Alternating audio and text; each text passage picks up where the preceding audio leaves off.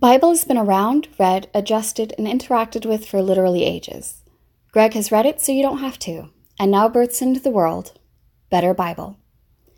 Before we begin, as you will be listening to a retelling of Bible, please note that trigger warnings are in place for racism, xenophobia, violence, sexual assault, rape, child abuse, incest, animal cruelty, and more. Welcome to A Better Bible.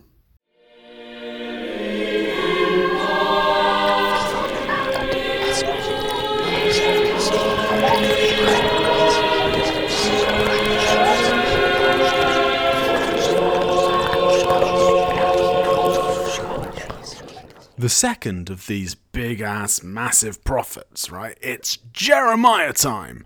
And Jeremiah was one of the priests of Benjamin, and all this stuff happens in this book, right?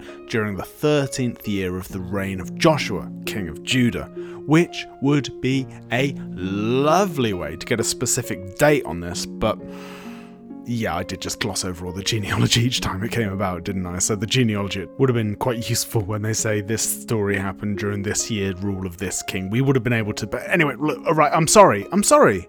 I can't do anything but apologize for that. Right. But this book starts then and goes on to the exile. You know, with the Babylonians and Nebuchadnezzar, everyone's favorite Babylonian king comes over and takes all of God's people. It's, it's that time period. So we begin, okay? God knew Jeremiah when he was in the womb, and he spoke to him, choosing him and telling him what he must do. Now, Jeremiah answered God quite correctly, saying that he was just a fetus, not even really alive yet, and consequently, unable to assist too much, unable to do much for God at the moment, far too young. God is having none of this and insists that that is hardly an excuse. So God literally places his words into this fetus Jeremiah's mouth.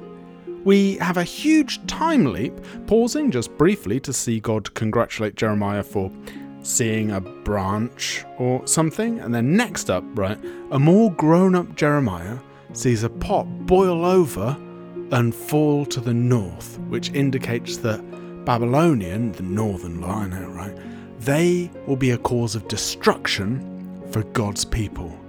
Jeremiah must now tell everyone that God's people are going to be fucked because God wants them to be fucked. Jeremiah has to go and preach to God's people. And we begin with a metaphor about a slaggy bride. Leaders rebel, prophets are pricks, God will hard judge, the horror is coming, and God's lot have no one to blame but themselves.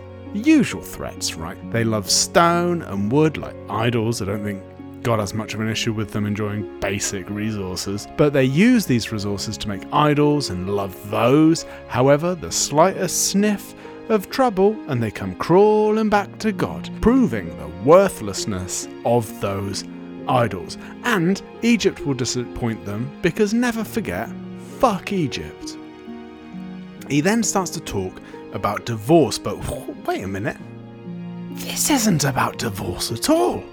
It's another bloody metaphor, basically, right? You wouldn't go back to your wife after you divorce her and she finds someone new.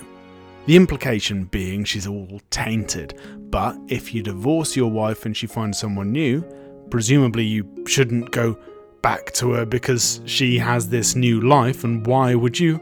Fuck with that, silly God. Let your ex wife be happy. But God just bangs on about how he'll take them back, even though he shouldn't. They have to return to him because those other idols will never be right for them. And anyway, God is bringing disaster from the north. This will be that Babylon and lead to that exile. I've already said this three times. We're four minutes in, and I will say it another 57 times, roughly. We then get a quite sensible question from Jeremiah Has God lied to them all when he spoke of peace?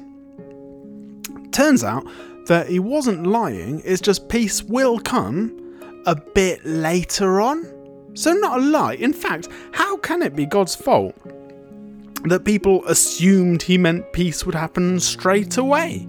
God full on hates his people, and Jeremiah looks at the earth and it is formless and empty, the whole place will be destroyed.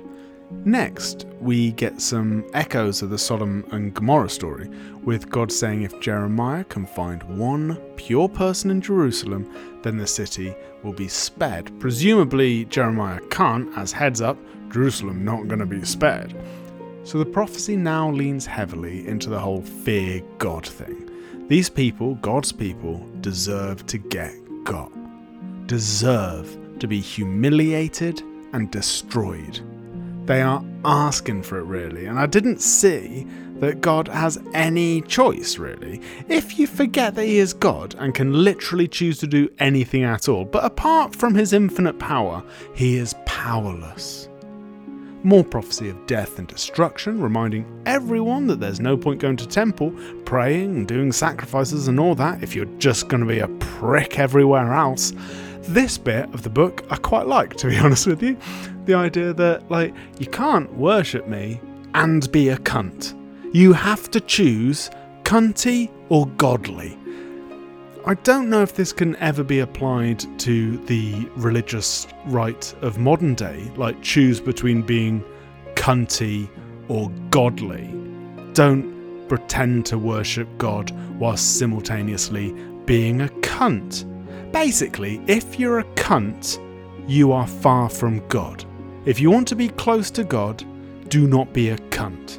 Being a cunt implies being a cunt to any human.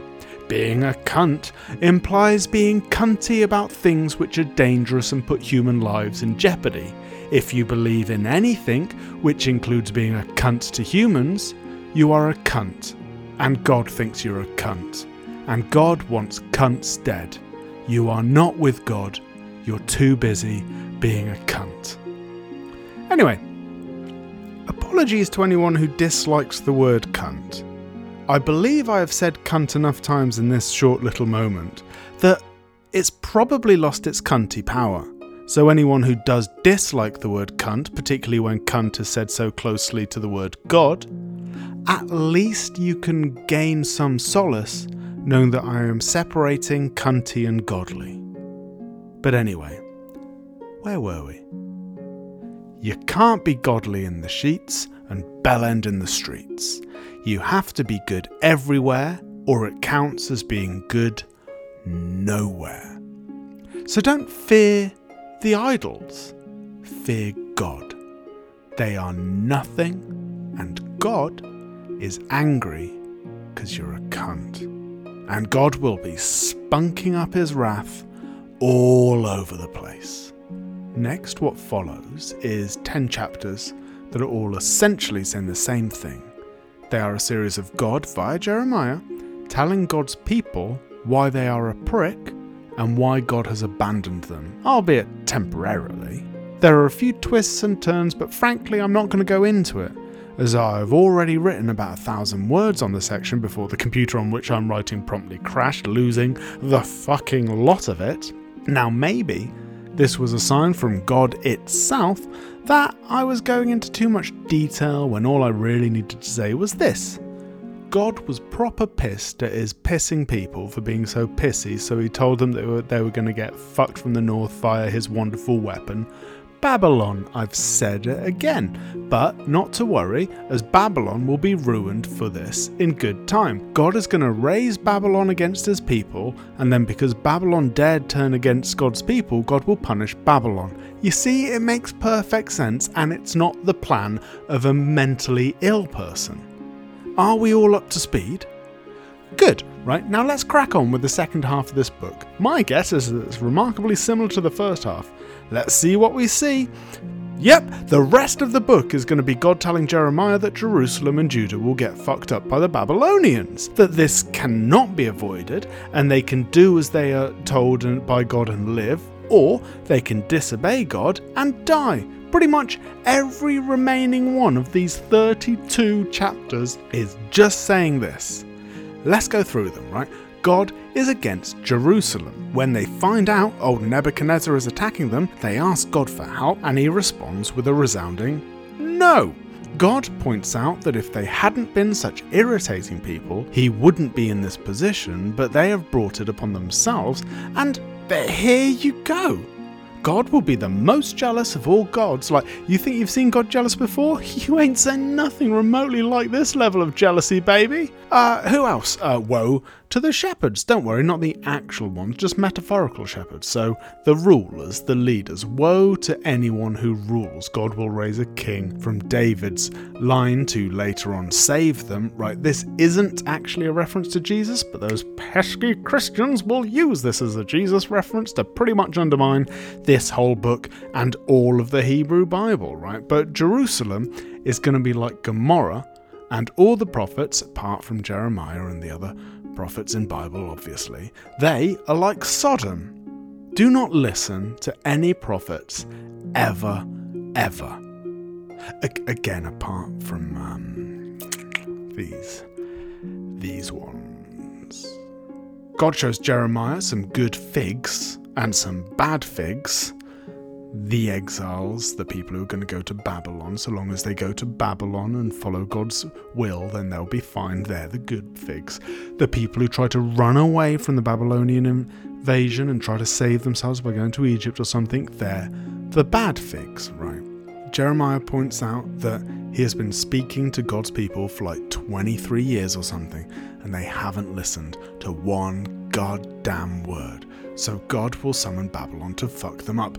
This is it. Every single chapter is saying Babylon is going to be raised against God's people, right? At this point, whilst this is being repeated over and over, we do lose any sense of continuity that may have existed in the book. It jumps from talking about the coming exile to talking about what has happened during the exile. The Babylonian armies seem to jump around the map on a chapter by chapter basis. The exile's happened, it's happening, it's currently happening, it's about to happen. The army is in Jerusalem, they're leaving Babylon, they're in Judah, they're in Egypt. It jumps all over the place, right? But let's let's not go through each of these chapters one at a time. It's quite repetitive. I'll sum it all up for you guys. And I will sum it all up because I love you. Jeremiah keeps telling people exactly what they don't want to hear. And as a result, he is arrested quite a few times and he's put to death un- unsuccessfully. Obviously, uh, he's put to death incidentally by being thrown inside a cistern, which is a bit muddy. Now, well, their justification for this is that they assume Jeremiah must be working for the Babylonians, as he keeps insisting that God's people should roll over and let old Nebo and all of his peeps just take over, right? They keep arguing that everything was fine when they worshipped all those other gods and idols. And Jeremiah is saying, like, well, that's kind of kind of true, but the, the point is God was slowly getting more and more angry and now all that anger because of you idiots it's is flowing out and god's people go well didn't god talk about peace? And it's like well yes and no just not peace yet. We've been through this earlier but can we go through it four more times? Of course we can. God will love you but he doesn't currently love you, but he does love you, he just hates you simultaneously, right? Then there's a jump to everything turning to shit and a load of people wanting to bail to Egypt. I mean, it's it's hinted at this earlier, but now we just talk about it directly, right? And Egypt, they're sometimes God's people's friends and they're sometimes God's people's enemies. Well, right now, God is giving a fuck no to that idea, saying that the exiles will be fine and looked after in Babylon but anyone who runs to Egypt will get got, because after God has sent Babylon to d- destroy Jerusalem and Judah, he will send Babylon to Egypt to destroy them. And when Babylon have done plenty of God's destructive work, God will send a nation from the north, further north, Persia, I assume, right, to destroy Babylon. We're almost there, right? We we get a list of places God also intends to destroy. Basically, Egypt, anywhere the Philistines are, uh, Moab, uh, destroy all the Ammonites, and finally destroy the Babylonians, right? And the story ends with a summing up. God's people were our souls. The prophecy was made and came true due to this. Famine, destruction, a few thousand taken to exile, but the Babylonians treated them quite well. The end. It's an oddly aggressive one, this book, and as ever, why is it this fucking long? I've summed it up in quarter of an hour for you. The book took about four or five hours to listen to. It's huge. when it says two things over and over? Now, well, I'm sure the next prophet book is better. Lamentations, I think it is. So, heave ho, here we go. See you later, Bible fans.